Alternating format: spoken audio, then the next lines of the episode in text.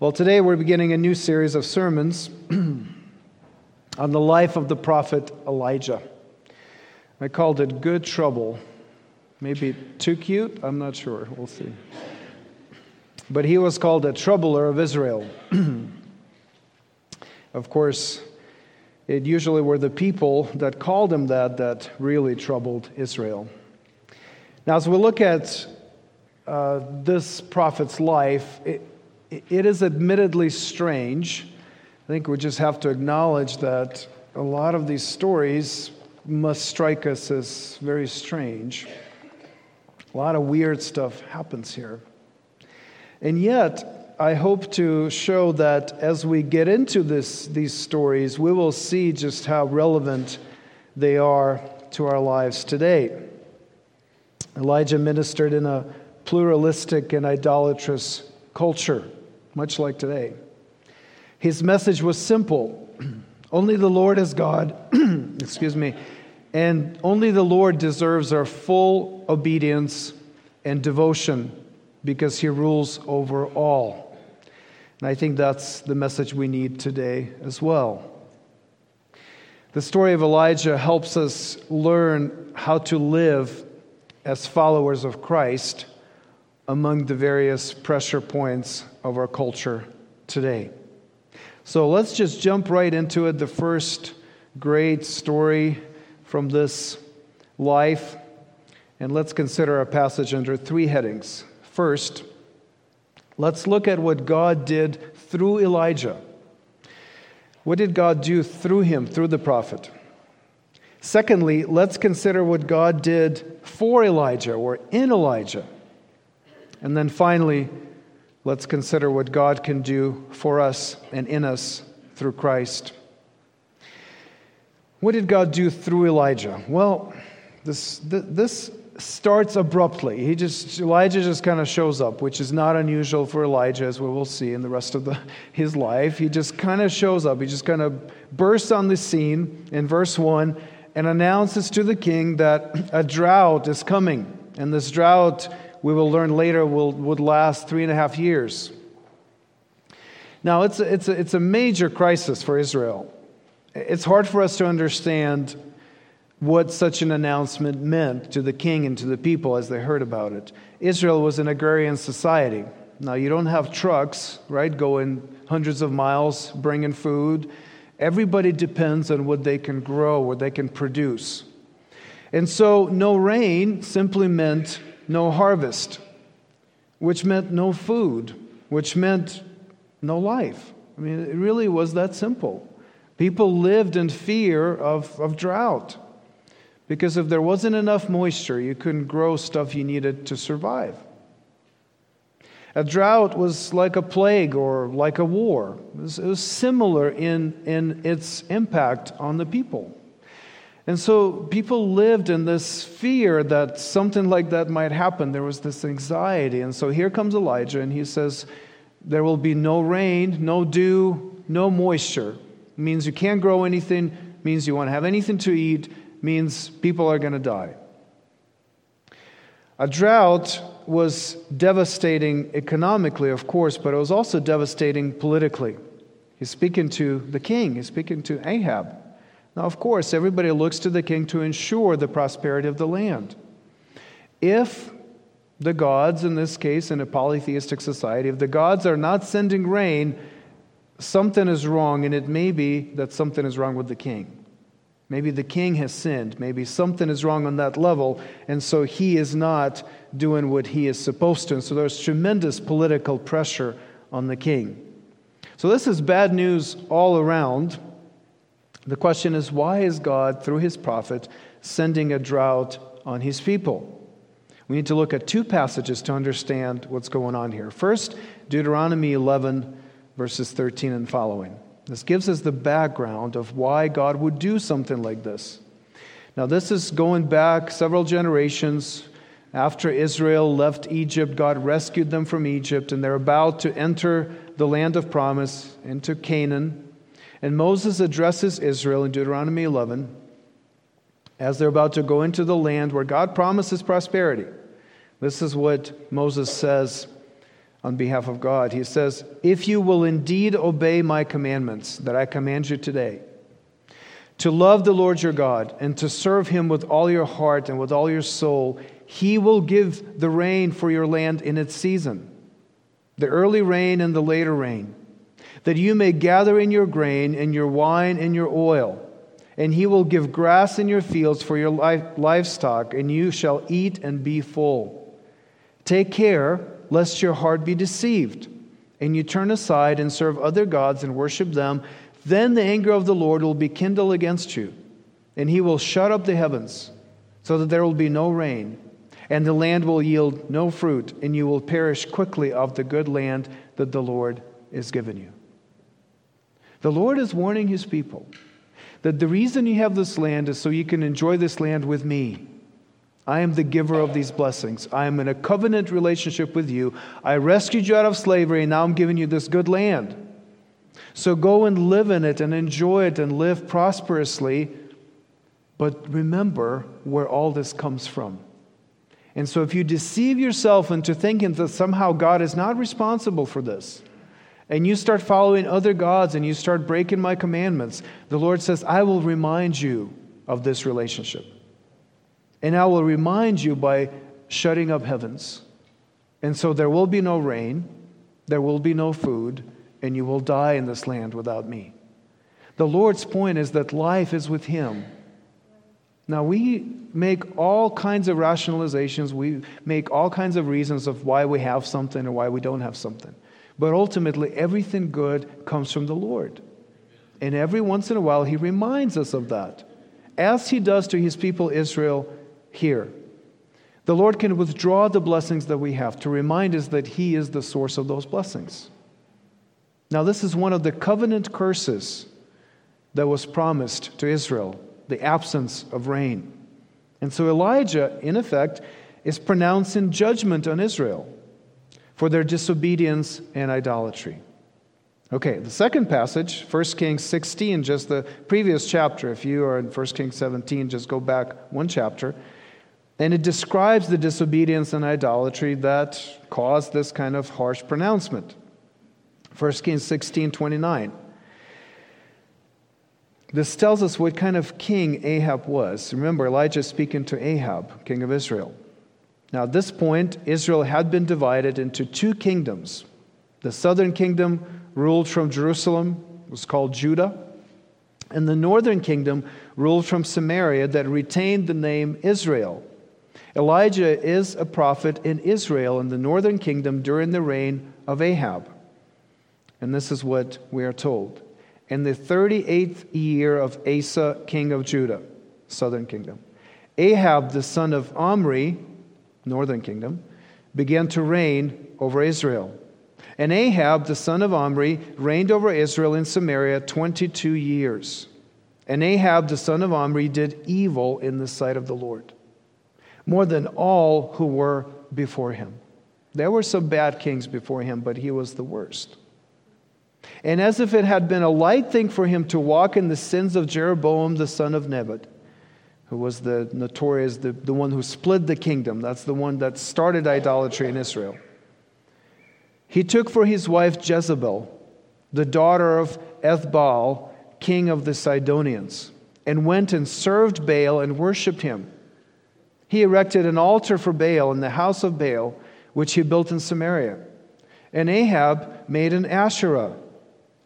Ahab did more to provoke the Lord, the God of Israel, to anger than all the kings of Israel who were before him. So Ahab is a particularly evil king. He married Jezebel, a Sidonian princess. So this is still remnants of pagan nations that are still in the land. And so so he marries Jezebel, so it's a political alliance, but it's also a religious alliance. And so he brings the worship of Baal into Samaria, the capital of Israel.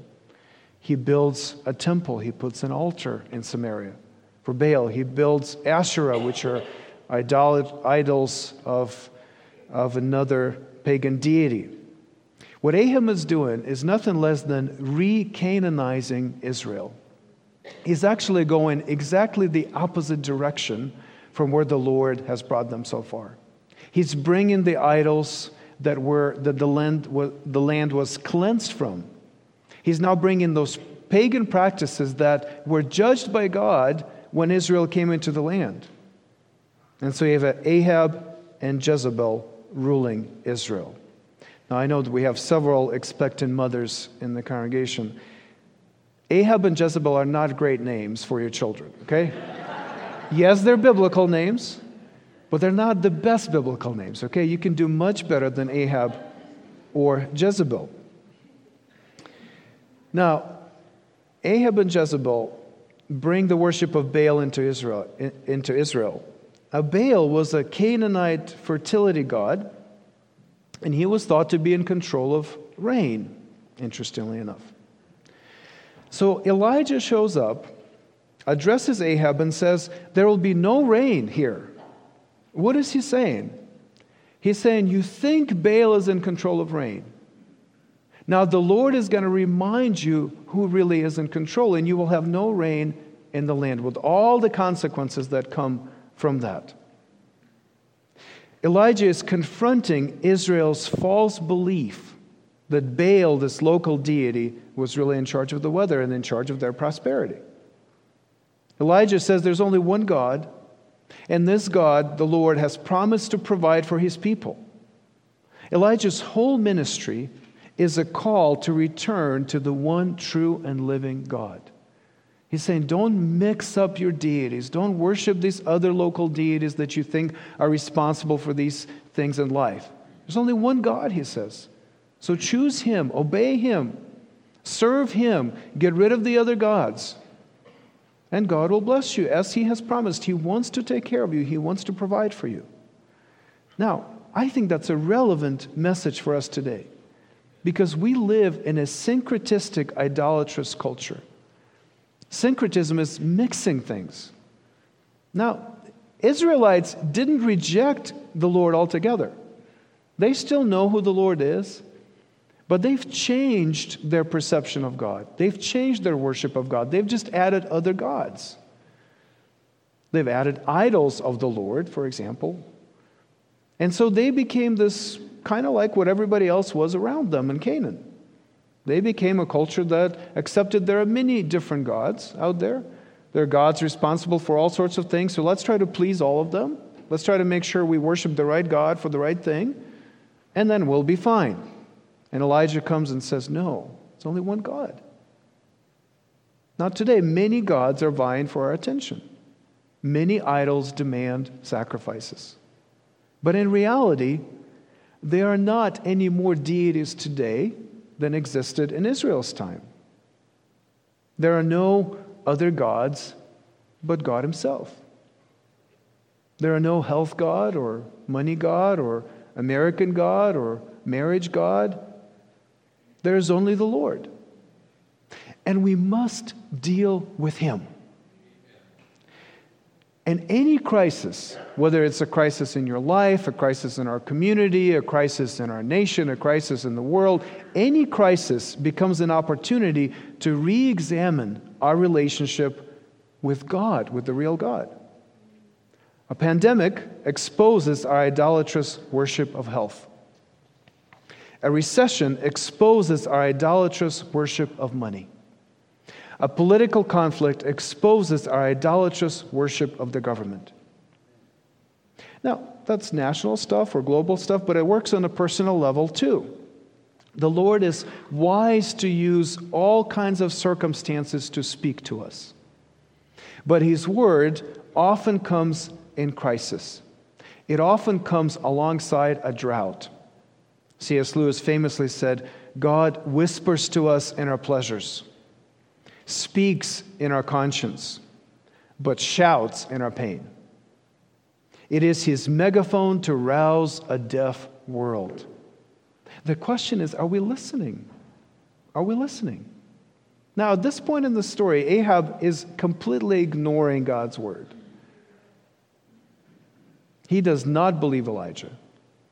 He thinks that Baal is probably going to come through. He's in charge of the rain. Here's this prophet says it's not going to happen. Let's see what happens. He's invested a lot of time, a lot of money, a lot of political capital into the worship of Baal and Asherah. So time will tell. Now, that's how many of us go through crisis. We'll just see what happens. We'll see what happens. I just want to get through it. Instead of taking it as an opportunity to examine or to re examine our relationship with God and deal with Him directly. One day, as we will see, Ahab will listen. Now, it will take a lot for him to get there. There'll be a lot of hardship, there'll be a lot of suffering, both on him and his land. But he will listen one day. Are you listening today? Is God speaking to you today? Are you listening? Now, this is what God is doing through Elijah, through his prophet. But he's not only working through him for the benefit of Ahab and the kingdom, he's also doing something in Elijah and for Elijah. Right after this great announcement, the Lord takes Elijah away from Samaria. First, he miraculously provides for him by the brook Cherith, and then he miraculously provides for him through the widow of Zarephath.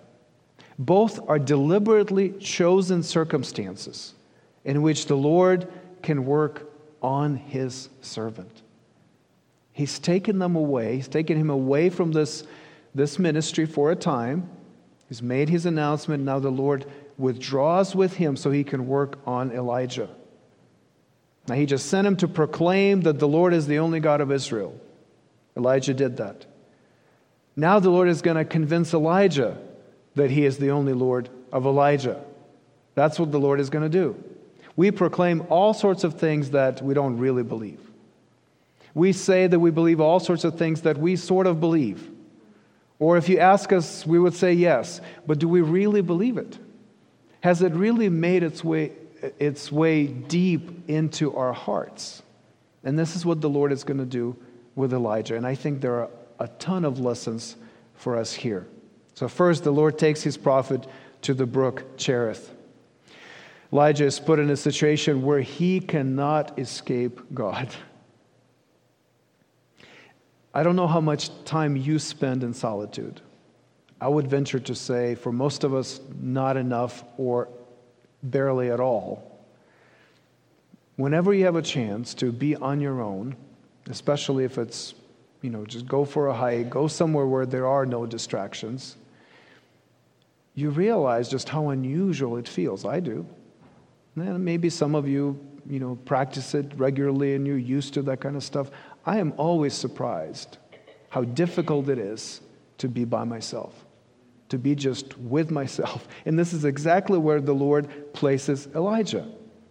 He can't escape himself, and thus he can't escape God. Now he's alone. There's no one else he can talk to except the Lord. He's away from civilization, away from Samaria. There are no distractions of the city. His food is brought by the ravens twice a day. His water comes from a brook, not a river, not a well, a brook that can dry up anytime. Every day, Elijah has to rely on the Lord and trust his promises. Every day. I mean, imagine, eh, most of us have no idea what it means to rely on the Lord for food or comfort or warmth. All Elijah has is the Lord. So the Lord takes him to this brook in order that the Lord can destroy any remnant of polytheism and idolatry in Elijah's own heart. God is going to use him. He's going to use him to turn, to turn the whole nation in a different direction. He's going to use him to, to bring kings to repentance. But before he does that, he has to bring Elijah to repentance. He has to work on Elijah's heart. He has to deal with Elijah's idolatry. The Lord is in charge of provision to Israel. Of course, He is. He controls rain, He controls harvest. But He's also in charge of provision for Elijah. And He wants to show him that. While there is a drought in the land, He will take care of His servant. And the Lord will do it in a way that can only be explained by His power and presence.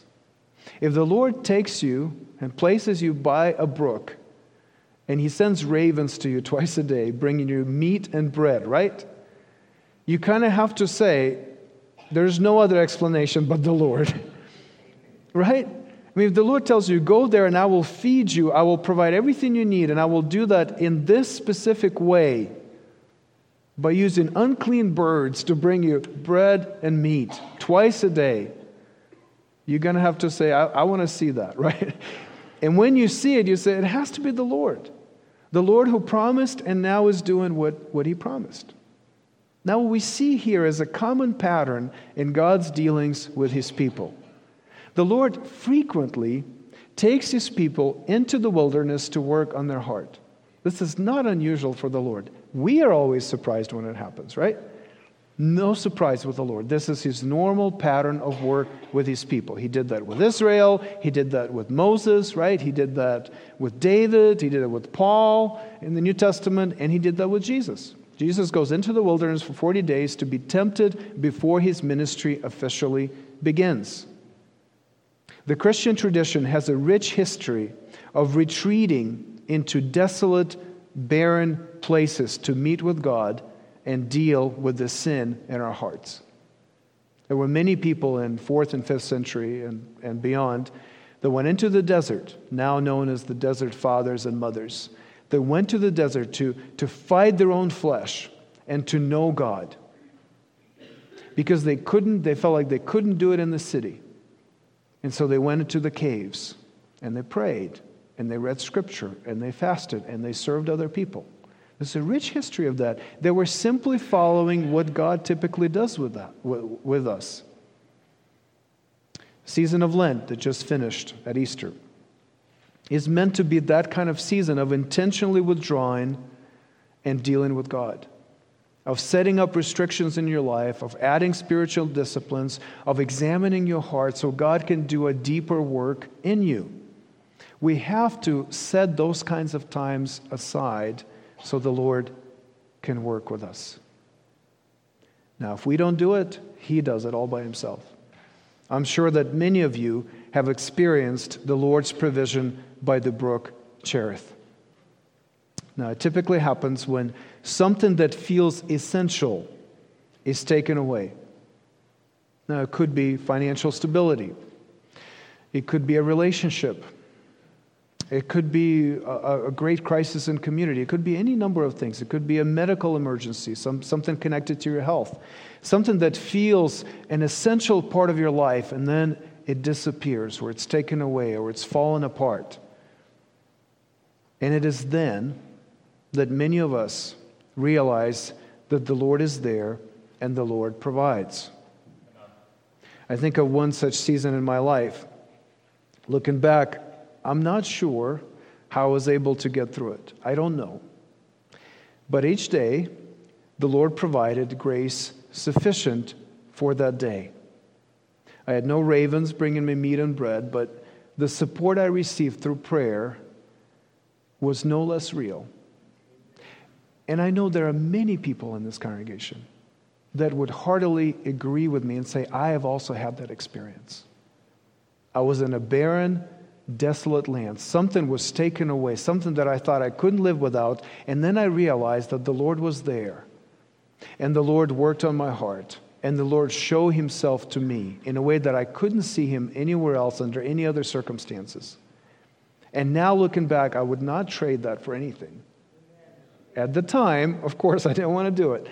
But now, knowing what the Lord has done for me during that time, I see the great value.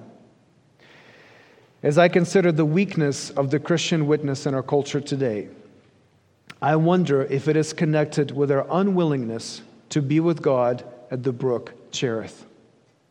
It may be that God is not doing as much through us because we are not willing to have Him do much in us. We prefer Samaria to Cherith. We'd rather not depend on God alone. Let me, let me be very specific. I didn't say we'd rather not depend on God. Many of us want to depend on God, but we'd rather not depend on God alone. See, many of us are fine saying, I will depend on God as well as I will depend on my job and on my family and on my friends and on my church and on my health. But what happens at the brook Cherith is the Lord showing you how you can depend on Him alone. No syncretism, nothing else mixed in. It's just Him. It's just Him. And He's working on your heart. Our hearts can only be convinced of the exclusivity, supremacy, and all sufficiency of the Lord at the drying brook. There is no other place. You cannot learn that in Samaria. You just can't. The Lord has to take you to the brook. And that's where you learn who He really is. And that's where your heart is changed. That's where the syncretism and idolatry that is deep in your heart, stuff that you don't even know about, gets exposed and it gets healed. So if you are in a desolate place right now, you're waiting for the ravens to, to bring you bread and meat. Friends, rejoice. Rejoice. I know it sounds so counterintuitive to say that you should rejoice in your lack in the desolate place that the Lord has placed you. But if you are there, rejoice because God is working in you. The reason you're there is because God wants to work on your heart. He wants to show you Himself. He means to convince you in the deepest parts of your soul that He can be trusted, that He alone can be trusted. Cherith is not an easy place to be, but there is nowhere else where you can learn so much about God and where you can experience such fundamental internal change. Now, Elijah is going through this deep transformation. The Lord is teaching him. And then the brook dries up, right? So, Elijah, who may have been an English major in college, sees the ravens come in and says, Prophet said I think of evil, prophet still, if bird or devil. Whether tempter sent or whether tempest tossed thee here ashore. Desolate yet all undaunted on this desert land enchanted. On this home by horror haunted, tell me truly, I implore. Is there meat and bread and water? Tell me, tell me, I implore. Quoth the raven, Nevermore. No English majors in the room. Okay, I'm sorry. I couldn't resist. You read a story about ravens, you have to read at least a few lines of Edgar Allan Poe. Let me regroup the brook dried up. The Lord had one other place that he wanted to take Elijah so he can work on his heart even more. Notice that in both cases, this is verses 2 and 8, it's the word of the Lord that directs Elijah. He, he's not just wandering around randomly looking for food and water. No, that's not what's happening. The Lord tells him to go to the brook, the Lord tells him to go to Zarephath. The Lord is directing him specifically to the places where he means to do the work on his heart. And Elijah is obediently following the Lord's direction. So he goes to Zarephath. Zarephath is, is in Sidon, which is the center of Baal worship. Again, we have to pay attention to these things. The Lord shows up and says, There will be no rain because I control rain and not Baal. And then he sends Elijah to Zarephath in Sidon, which is the center of Baal worship. Now, this is where Jezebel is from, right? Why is the Lord taking Elijah there? He's doing that to show that the Lord is God even in the heart of Baal territory. Now, based on his experience at the brook Cherith, Elijah was convinced that the Lord can provide for him in Israel. He can. He knew that. He learned that. Now the Lord will prove to him that he is not a local deity like Baal and that he rules everywhere, even in the places where Baal is worshiped by everybody.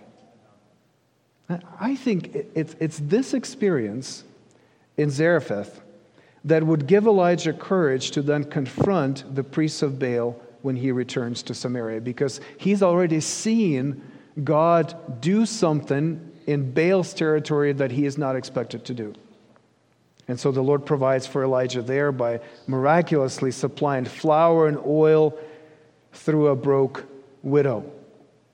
The Lord can provide through natural means, He can provide through supernatural means, but He provides.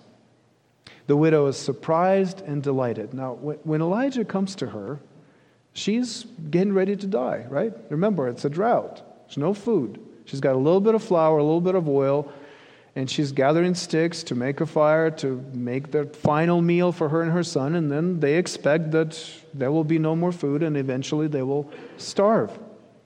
Elijah comes and he says to the widow, Make me something first. She says, We don't have very much. But for whatever reason, she listens, she obeys, she does what the Lord means for her to do.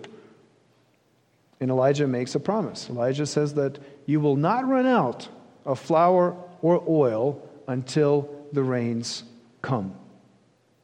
The strange man that shows up and promises by the God of Israel, not by the local Baal, but by the God of Israel, that this widow and her son and her household will be provided for through these meager means, but it will be enough and it will not run out. And this is exactly what happened. What's the application for us here? Well, like Elijah, we too have to learn that God is where we don't expect him to be, or where we think he shouldn't be at all. We are all polytheists to some degree, all of us are. We all worship multiple gods just by default. Now, think about it this way Is your perception of God the same at church on a Sunday morning, like right now? Are you thinking about God the same way here as you think about God at work, in your office, or at home? Does anything change when you leave this place where obviously we all say God rules, His word is proclaimed here and accepted by faith and obedience? We sing songs about Him, right? His presence is near. And then you leave and you go somewhere else. Maybe you go to your office where you don't really expect God to rule. There are other words that are much more important. There's other presences that seem much nearer, other wisdom that's at work. And God is at best distant, but really feels more like he's absent altogether. So here we rely on God. We proclaim that we rely on Him. We trust Him, right? We become members of the church. We get baptized. We sing. We open the Bible in faith. And then you go somewhere else. And I bet your perspective on God changes. You don't really expect Him to be there. Here we rely on Him, but there we rely on ourselves. But God is Lord over every part of your life. He is not a local deity. He doesn't live in this building. He doesn't just stay with just where his people are. He's everywhere. He's in full control. He rules every part, every sphere of your life. Even in Zarephath, the territory of Baal, the Lord is God. Now, do you believe that? You should say yes because you're a church, right? Yes, we believe that. But do you live that? When you go to work tomorrow morning, as most of us will, it, do you see God the same way? Would you sing the same songs with the same earnest singing that you, you do here on a Sunday morning and believe that? The Lord has to work on our polytheism. That's why He often shows up in places we don't expect Him to be. And frankly, we don't think He should meddle in. And then he shows up and he provides, and sometimes provides in a miraculous way to show that he is also God there, not just in the religious spaces. And finally, what can God do for us through Christ? Now, the part of this story, it's sort of a triumphant story so far, right? And then there's a dip. The son of this widow dies. He gets sick and he dies. Look at verse 18. And she said to Elijah, What have you against me, O man of God? You have come to me to bring my sin to remembrance and to cause the death of my son. Now she's blaming him because if he hadn't showed up, this God of Israel would not have been involved in her life. She would have continued in her worship of Baal and all kinds of other deities that she was committed to. But here comes this new God, this different God. And of course, he's going to have his own criteria, he's going to have his own, his own consequences for her sins. And so she's blaming Elijah. She says, You came and now you've angered this God against me. Now she's thinking exactly as a pagan would, which makes me think, I don't know she's a believer yet. I think this is more of a sort of a pragmatic faith. Here comes a servant of God, he proclaims this God of Israel, makes a promise that comes true. Well, I'm certainly going to go along with that, or alternative is death here. So she goes along, accepts God's promises, lives according to God's provision, but then her son dies. What do you do with that? Well, just like any other deity, this God must be angry with me. This God must be angry that I haven't done enough. I haven't offered the right sacrifices. I haven't obeyed him. This is a new God, so she doesn't know very much about him. And so, what are we supposed to do? It would have been better if Elijah hadn't come at all and brought this angry God with him. Now, I think it's good to be convinced that the Lord provides that he has power over rain, that he can bring a good harvest, that he can perform miracles. It's good to believe that and to experience that. But it is a different thing altogether to worship him alone and be convinced that he is the only God. There are many people who profess to be Christians and really are pagan. They've just found another God to help them. You have to transition from this sort of pagan use of God, trusting His promises, yes, accepting His provision, seeing an occasional miracle, to really seeing Him as the only God and seeing how this God would deal with your sin, which is very different from any pagan deity. So, how does this widow acquire this kind of faith, this exclusive faith, this real relationship with the living God. How does that happen? Well, look at verse 24. It doesn't happen based on her experience of the flour and the oil flowing and the sustenance of life. It happens when she sees a resurrection. Verse 24 The woman said to Elijah, This is after her son was raised.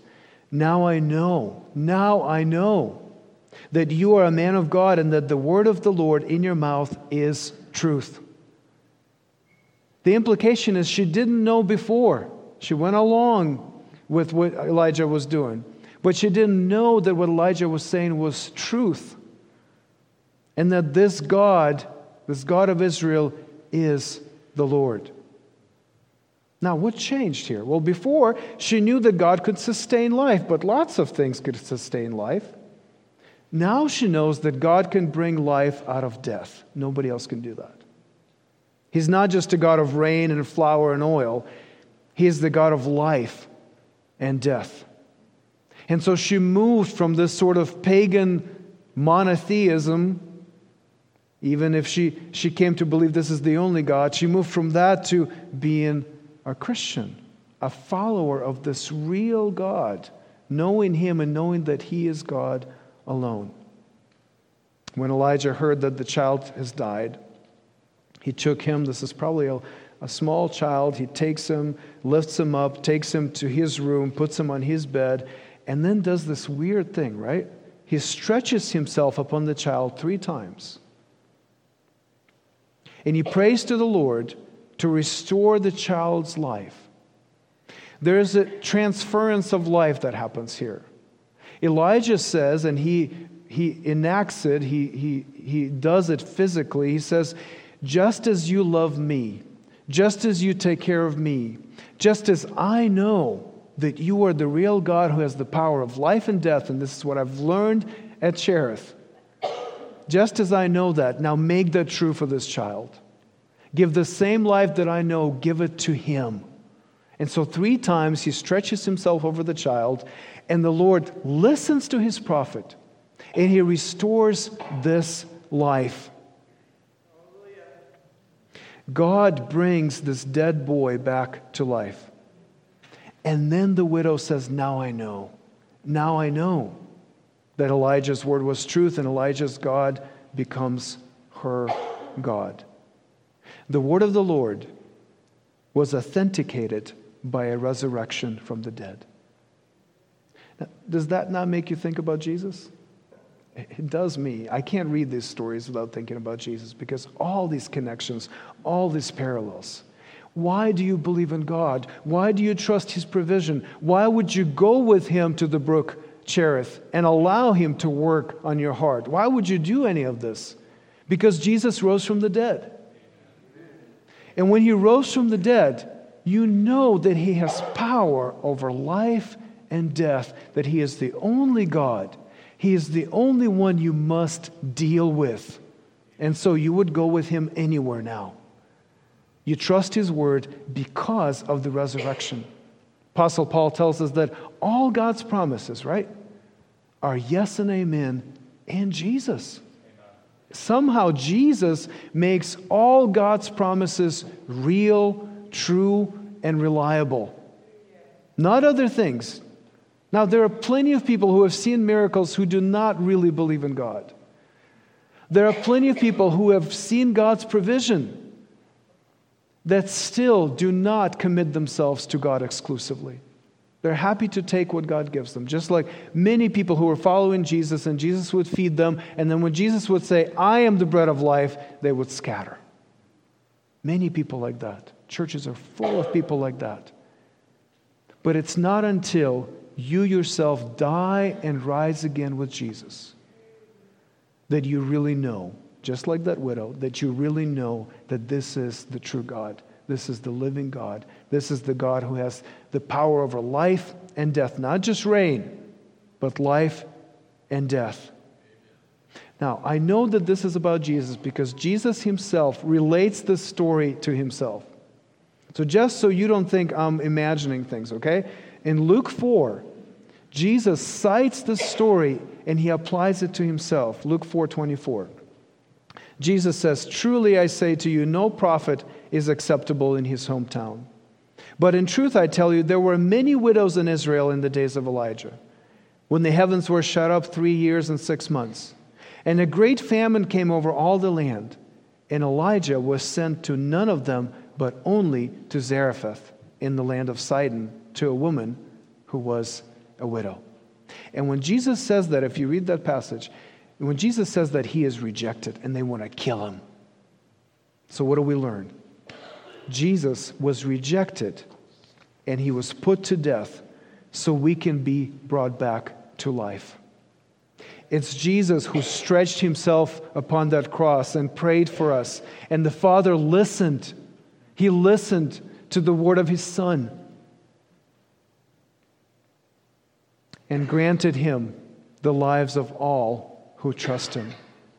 The widow's son was spared because God's son was not. And unless we are changed by his death and resurrection, we cannot truly believe. We cannot truly worship the living God. We cannot truly know him. Unless we are born again. When scripture talks about the genuineness of someone's faith, it describes it in terms of a new birth because it has to be something different. It has to be something new. It has to be something miraculous.